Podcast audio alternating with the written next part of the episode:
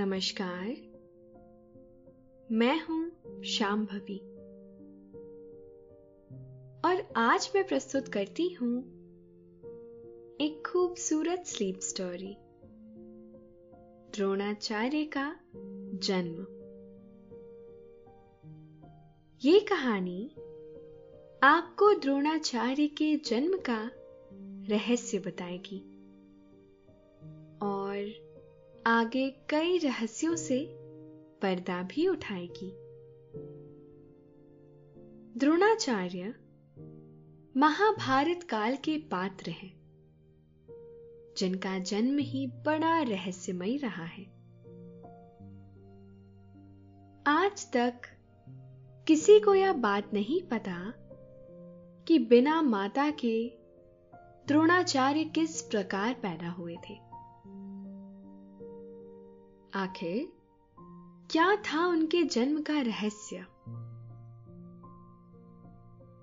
द्रोणाचार्य दरअसल में ऋषि भारद्वाज के पुत्र थे और महर्षि भारद्वाज ऋषि परंपरा के बहुत ही उच्च कोटि के गुरु थे।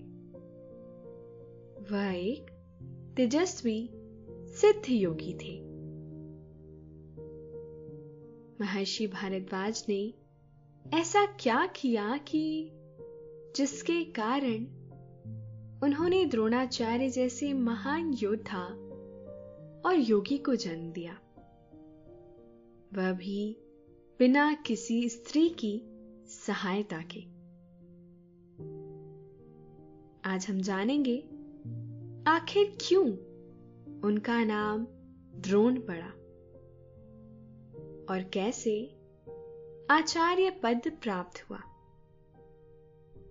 और वह कौन सा ज्ञान था जिससे द्रोणाचार्य को उनका शरीर प्राप्त हुआ था?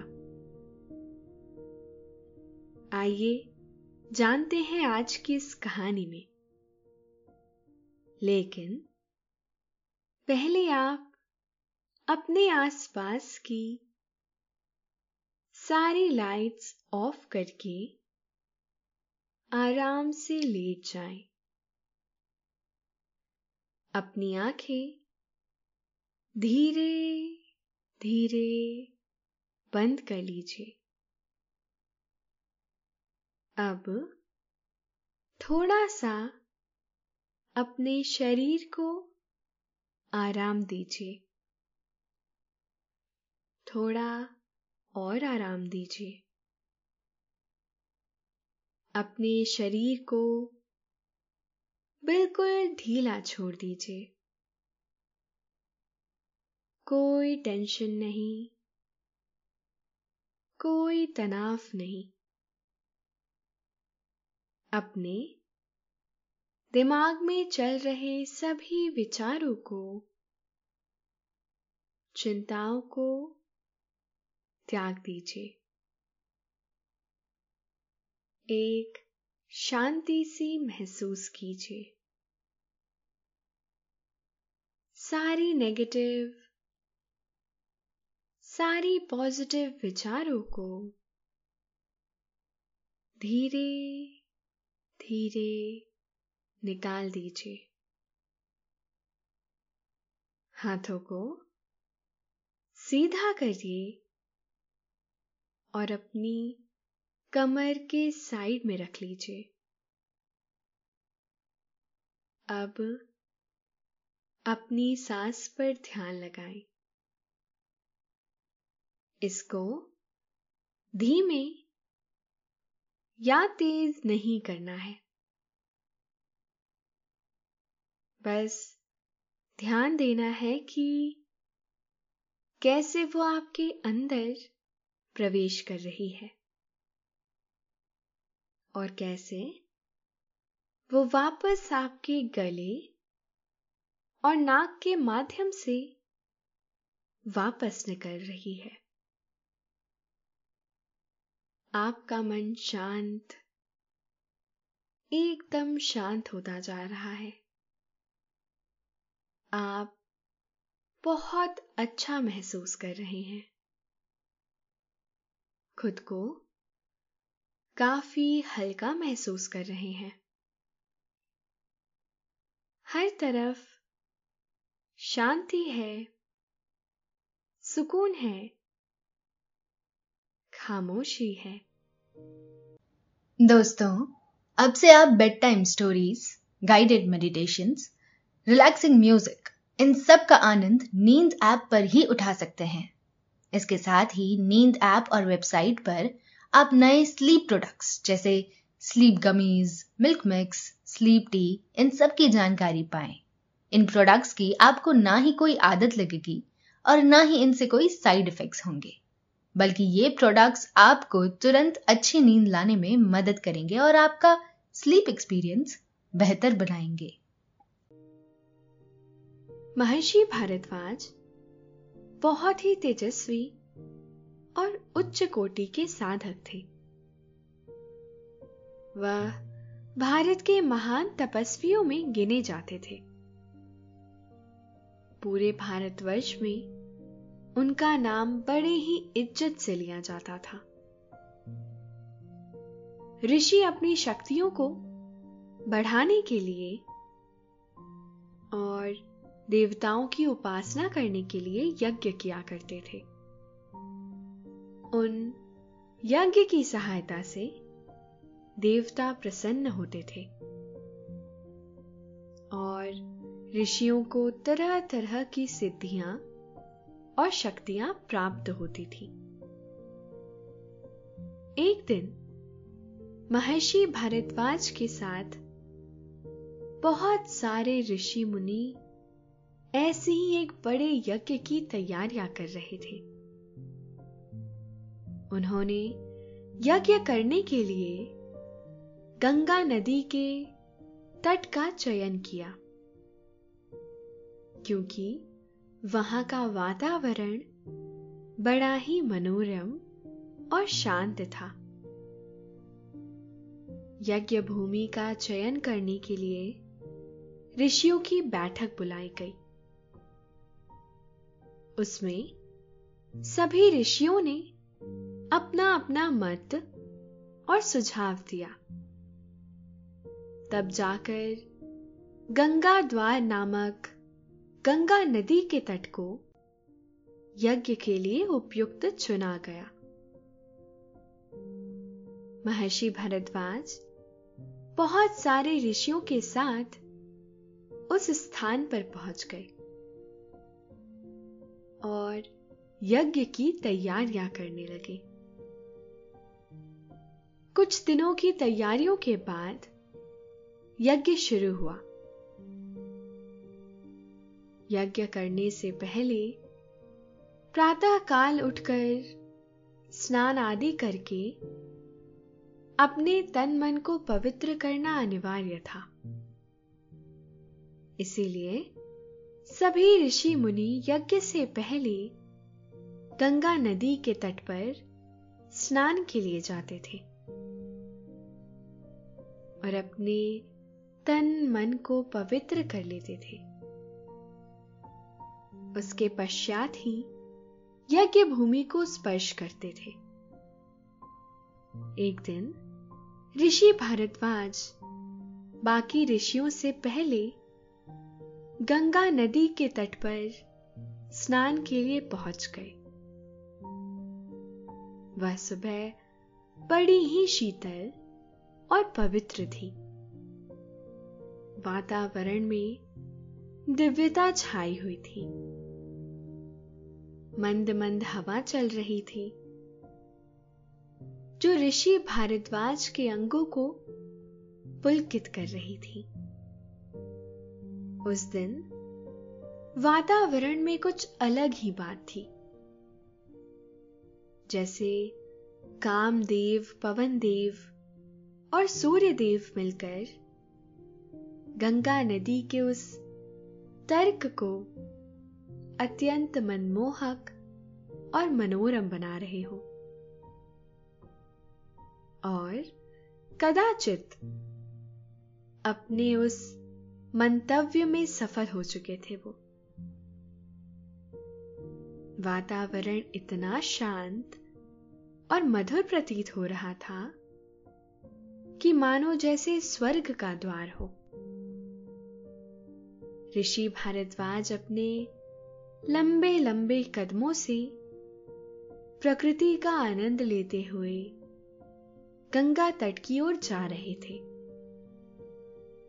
गंगा के तट पर पहुंचकर उन्होंने माता गंगा को प्रणाम किया और स्नान करने के लिए नदी के पानी में उतर गए। वह अपने शरीर के अंगों को साफ़ कर ही रहे थे। इतने में ही उन्हें एक मधुर ध्वनि सुनाई दी। अचानक सुबह की इस पवित्र बेला में ऐसी ध्वनि एक बहुत ही विचित्र संकेत थी, जिसे महर्षि भारद्वाज समझ नहीं पा रहे थे। उन्होंने हर तरफ़ उस ध्वनि को खोजना शुरू कर दिया, परंतु उन्हें दिशा का पता नहीं चला कि वह ध्वनि किस दिशा से आ रही थी। बहुत प्रयत्न करने के बाद उन्होंने देखा कि वह ध्वनि पास ही एक झरने से आ रही थी, जिस झरने का जल गंगा नदी में गिर रहा था।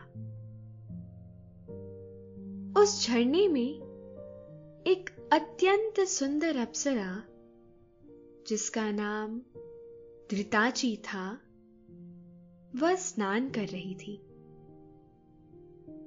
अप्सराएँ बहुत ही सुंदर होती हैं। यह बात तो सभी जानते हैं।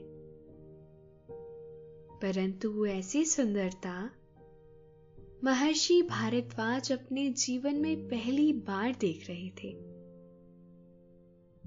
सुंदरता ऐसी थी जिसकी कोई कल्पना नहीं की जा सकती। देवराज इंद्र की यह अप्सराएँ स्वर्ग में रहती हैं। और देवराज के कहे अनुसार कार्य करती हैं।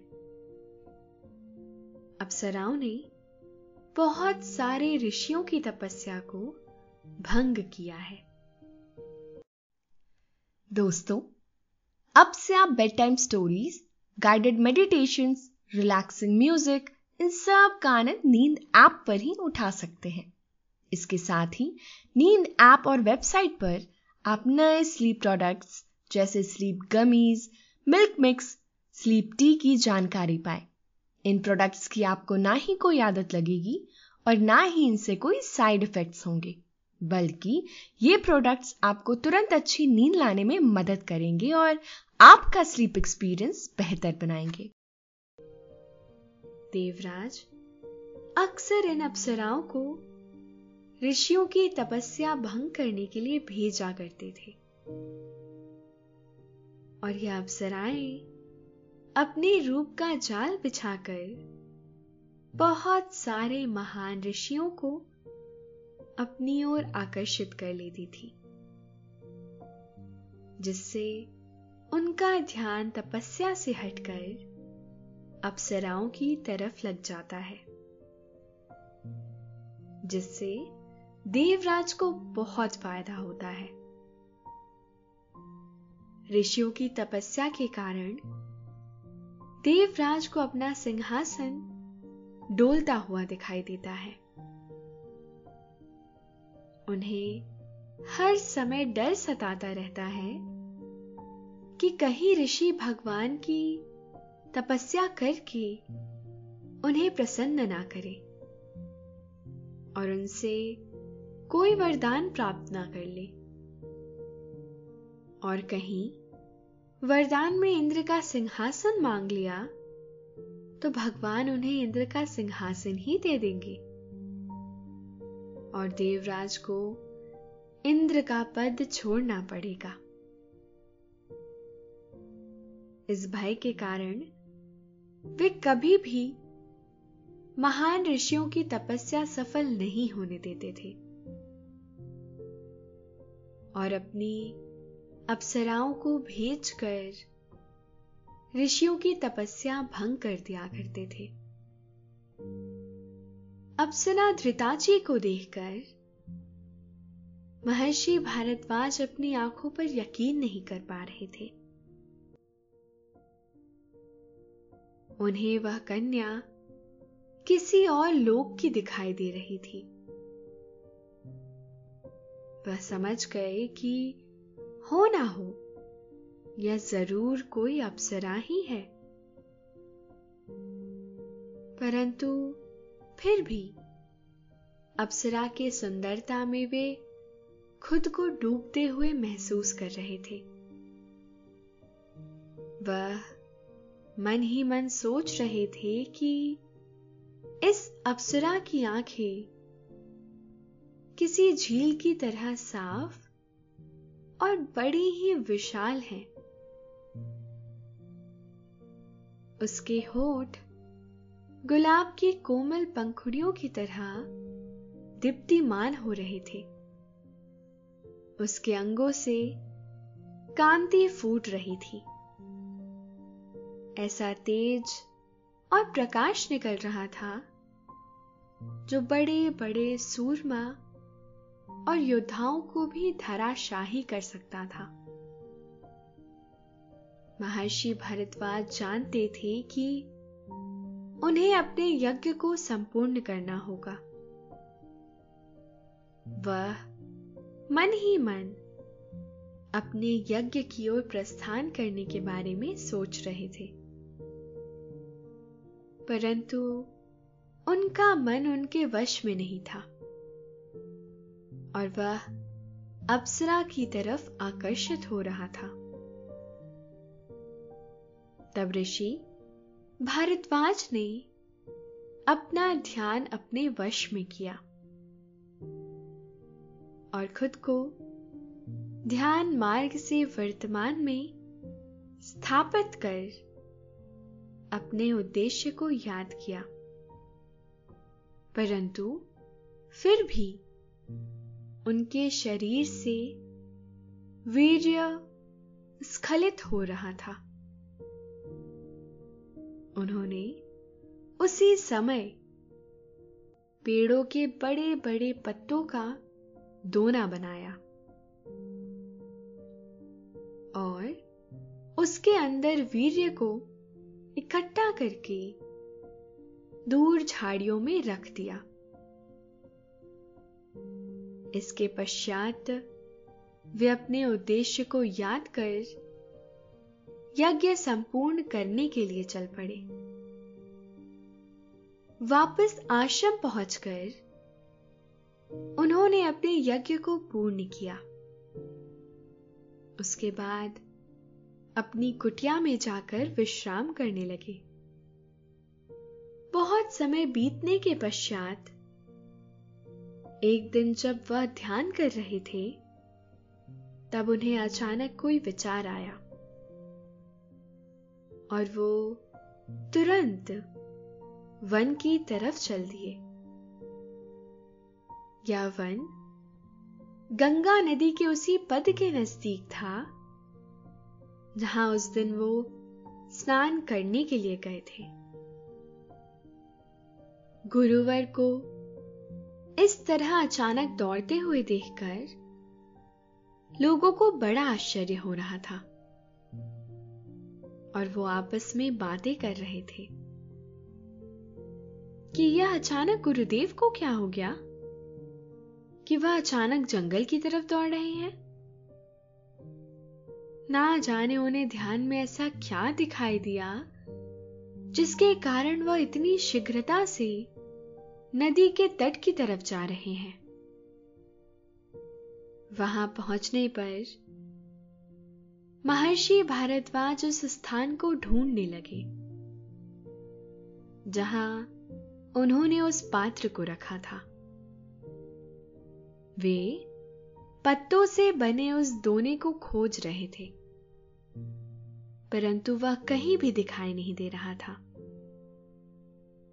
उन्होंने इधर उधर बहुत अधिक खोजने की कोशिश की। परंतु बहुत समय बीत जाने के बाद वह नहीं मिला। थक कर महर्षि भरद्वाज गंगा नदी के तट पर एक पत्थर के ऊपर बैठ गए और कुछ सोच विचार करने लगे। तभी अचानक एक हवा का झोंका उनसे टकराया और उनके बालों को ज़ोर ज़ोर से उड़ाने लगा।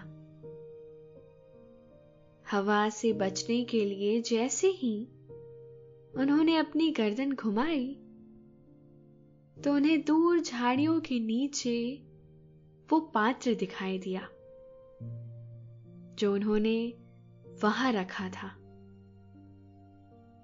जैसे वह प्रभु का कोई इशारा था और वे उनकी मदद कर रहे थे। तुरंत जाकर महर्षि भारद्वाज ने उस पात्र को खोला तो वह हैरान रह गए। उनके आश्चर्य की कोई सीमा न रही। उन्होंने देखा कि उसमें एक बालक का शरीर बन चुका था। भगवान की बनाई इस प्रकृति में ऐसी अद्भुत घटना पहली बार ही घटित हो रही थी। परंतु कहते हैं कि इस प्रकृति में क्या क्या संभव है, किसी को नहीं पता। अभी बहुत कुछ है जो इस मनुष्य जाति को अभी जानना है। और निरंतर खोजते रहना है। उस बालक को देखकर ऋषि भारद्वाज को उस पर बड़ा प्रेम हुआ। वह समझ गए कि यह बालक उनके वीर्य से पैदा हुआ है। इसीलिए एक तरह से उनका मानस पुत्र हुआ। उस बालक को देखकर ऋषि भारद्वाज को उस पर बड़ा प्रेम हुआ। वह समझ गए कि यह बालक उनके वीर्य से पैदा हुआ है। इसीलिए एक तरह से वह उनका मानस पुत्र हुआ। इसीलिए वह उसका तिरस्कार नहीं कर सकते थे। इसीलिए उन्होंने उस बालक को अपनाने का संकल्प किया और अपना पुत्र मान लिया। दोस्तों, अब से आप, आपकी मनचाही दादी और नानी की कहानियों से प्यारी नींद की कहानियाँ सिर्फ़ और सिर्फ़ नींद ऐप पर ही सुन पाएँगे। तो इसी तरह हमारे साथ कहानियों के ज़रिए जुड़े रहने के लिए आपकी अपनी नींद ऐप इंस्टॉल करें। वे उसे लेकर आश्रम वापस लौट आए और उस बालक का नामकरण किया। सभी प्रकार से रस्मों रिवाज पूर्ण करने के बाद उस बालक का नाम द्रोण रखा गया। द्रोण इसलिए क्योंकि उसका जन्म पत्तों से बने दोने में हुआ था। इस प्रकार से बालक बिना किसी माता के केवल उस छोटे से पात्र की सहायता से पैदा हुआ था। जो इस प्रकृति की एक अद्भुत घटना थी। जैसे पहले कभी नहीं दिखाई दी थी। महर्षि भारद्वाज ने उस बालक को अपने पुत्र की तरह बहुत अधिक प्रेम दिया। उन्होंने उससे अपने आश्रम में हर प्रकार की शिक्षा दीक्षा और ज्ञान से संपन्न किया। वह बालक जन्म से ही बड़ा मेधावी था। शिक्षा ग्रहण करने में बहुत चतुर और ज्ञानी था।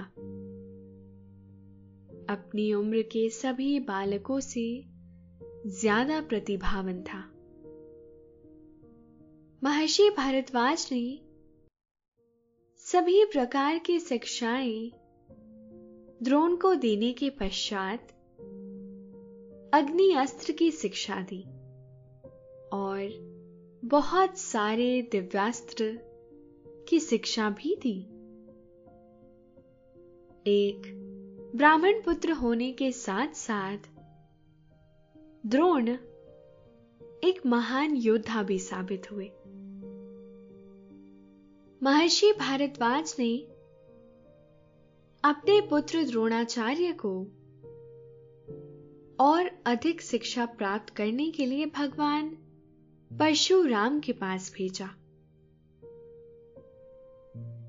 भगवान परशुराम उस समय केवल ब्राह्मणों को ही शिक्षा दिया करते थे। वह हिमालय की गुप्त कंदराओं में निवास करते थे। और एक गुप्त आश्रम में शिक्षा दिया करते थे, जिसका किसी को भी पता नहीं था।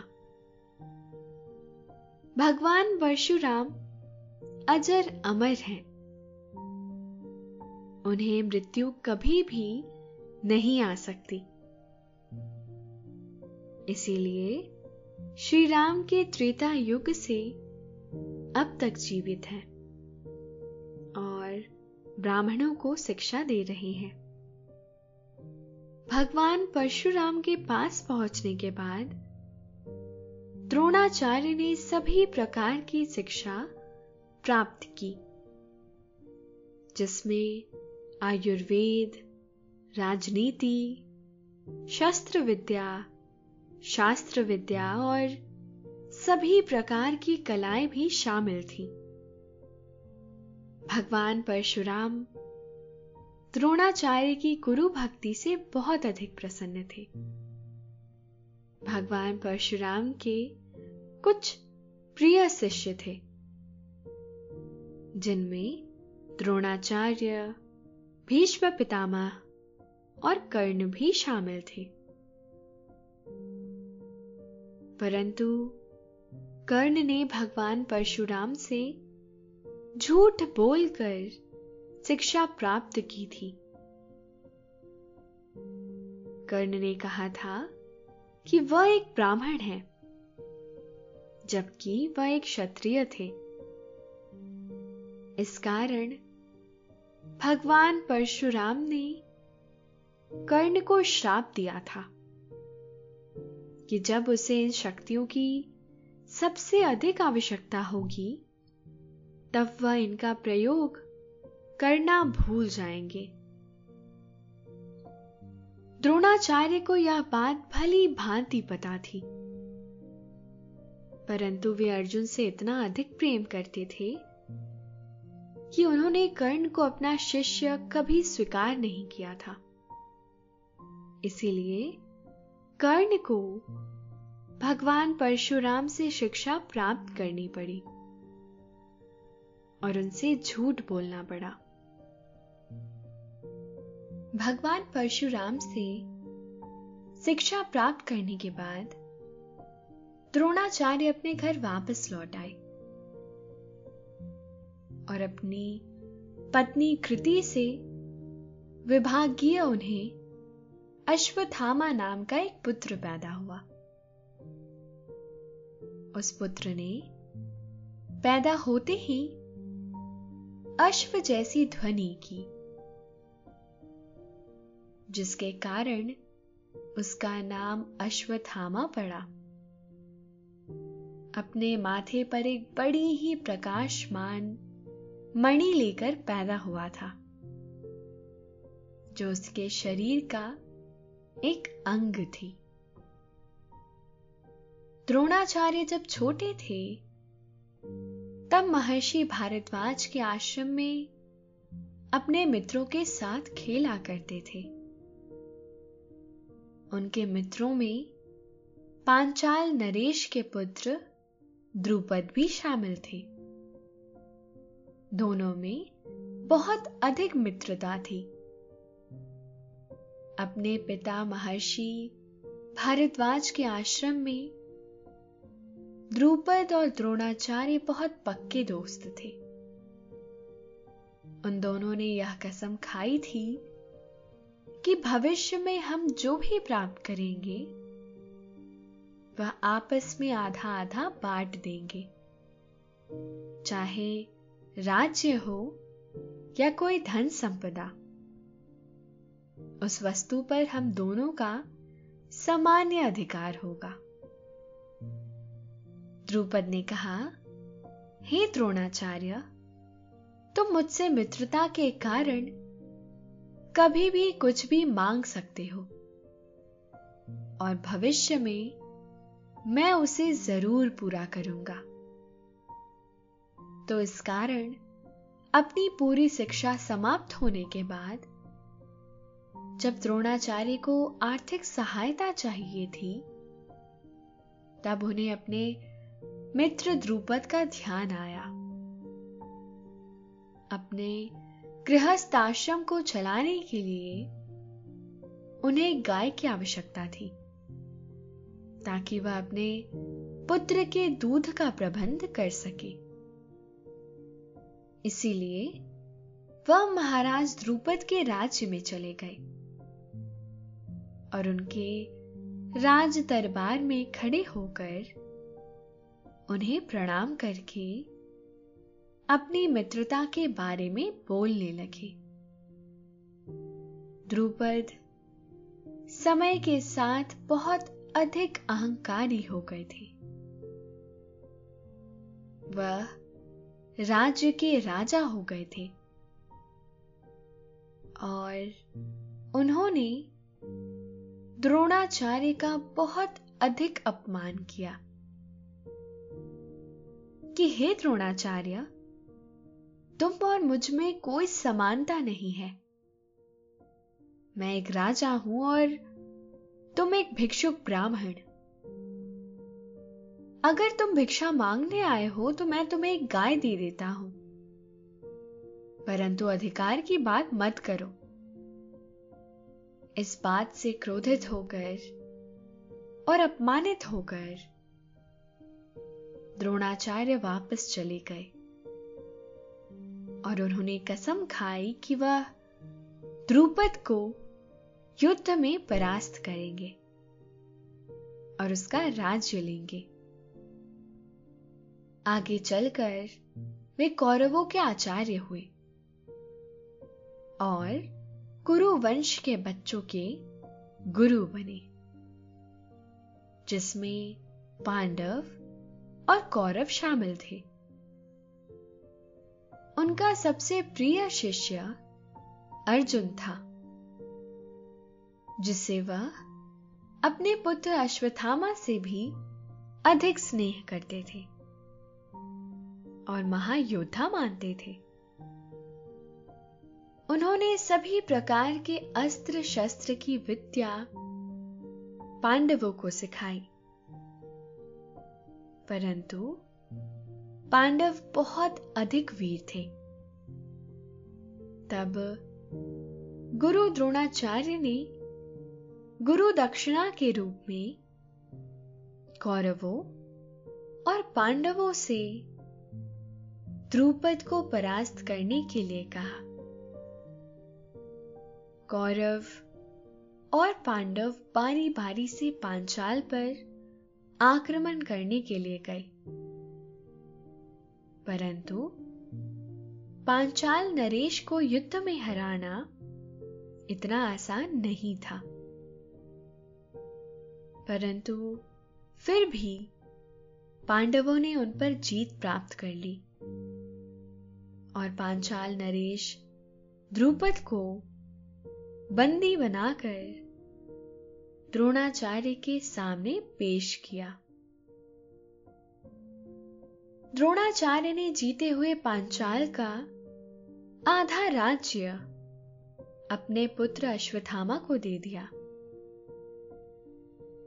और बाकी आधा राज्य वापस द्रुपद को अपमानित करके उसे ही दान दे दिया। गुरु द्रोणाचार्य बड़े ही तेजस्वी और हटी गुरु थे। वह एक बार कोई चीज़ अपने मन में ठान लेते थे तो उसे करके ही दम लेते थे। उनका जीवन रहस्यों से भरा हुआ था। उनका जन्म ही वास्तव में एक रहस्य ही था। धन्यवाद। तो दोस्तों ये थी आज की कहानी। द्रोणाचार्य का जन्म। आशा है, आपको आज की ये कहानी अच्छी लगी होगी। आपने ये कहानी सुनी। अब आपको अच्छा लग रहा है। और समय हो गया है आपके सोने का। अब आप धीरे धीरे नींद की ओर बढ़ते जा रहे हैं और नींद आपको अपनी आगोश में समाती जा रही है, समाती जा रही है। शुभ रात्रि।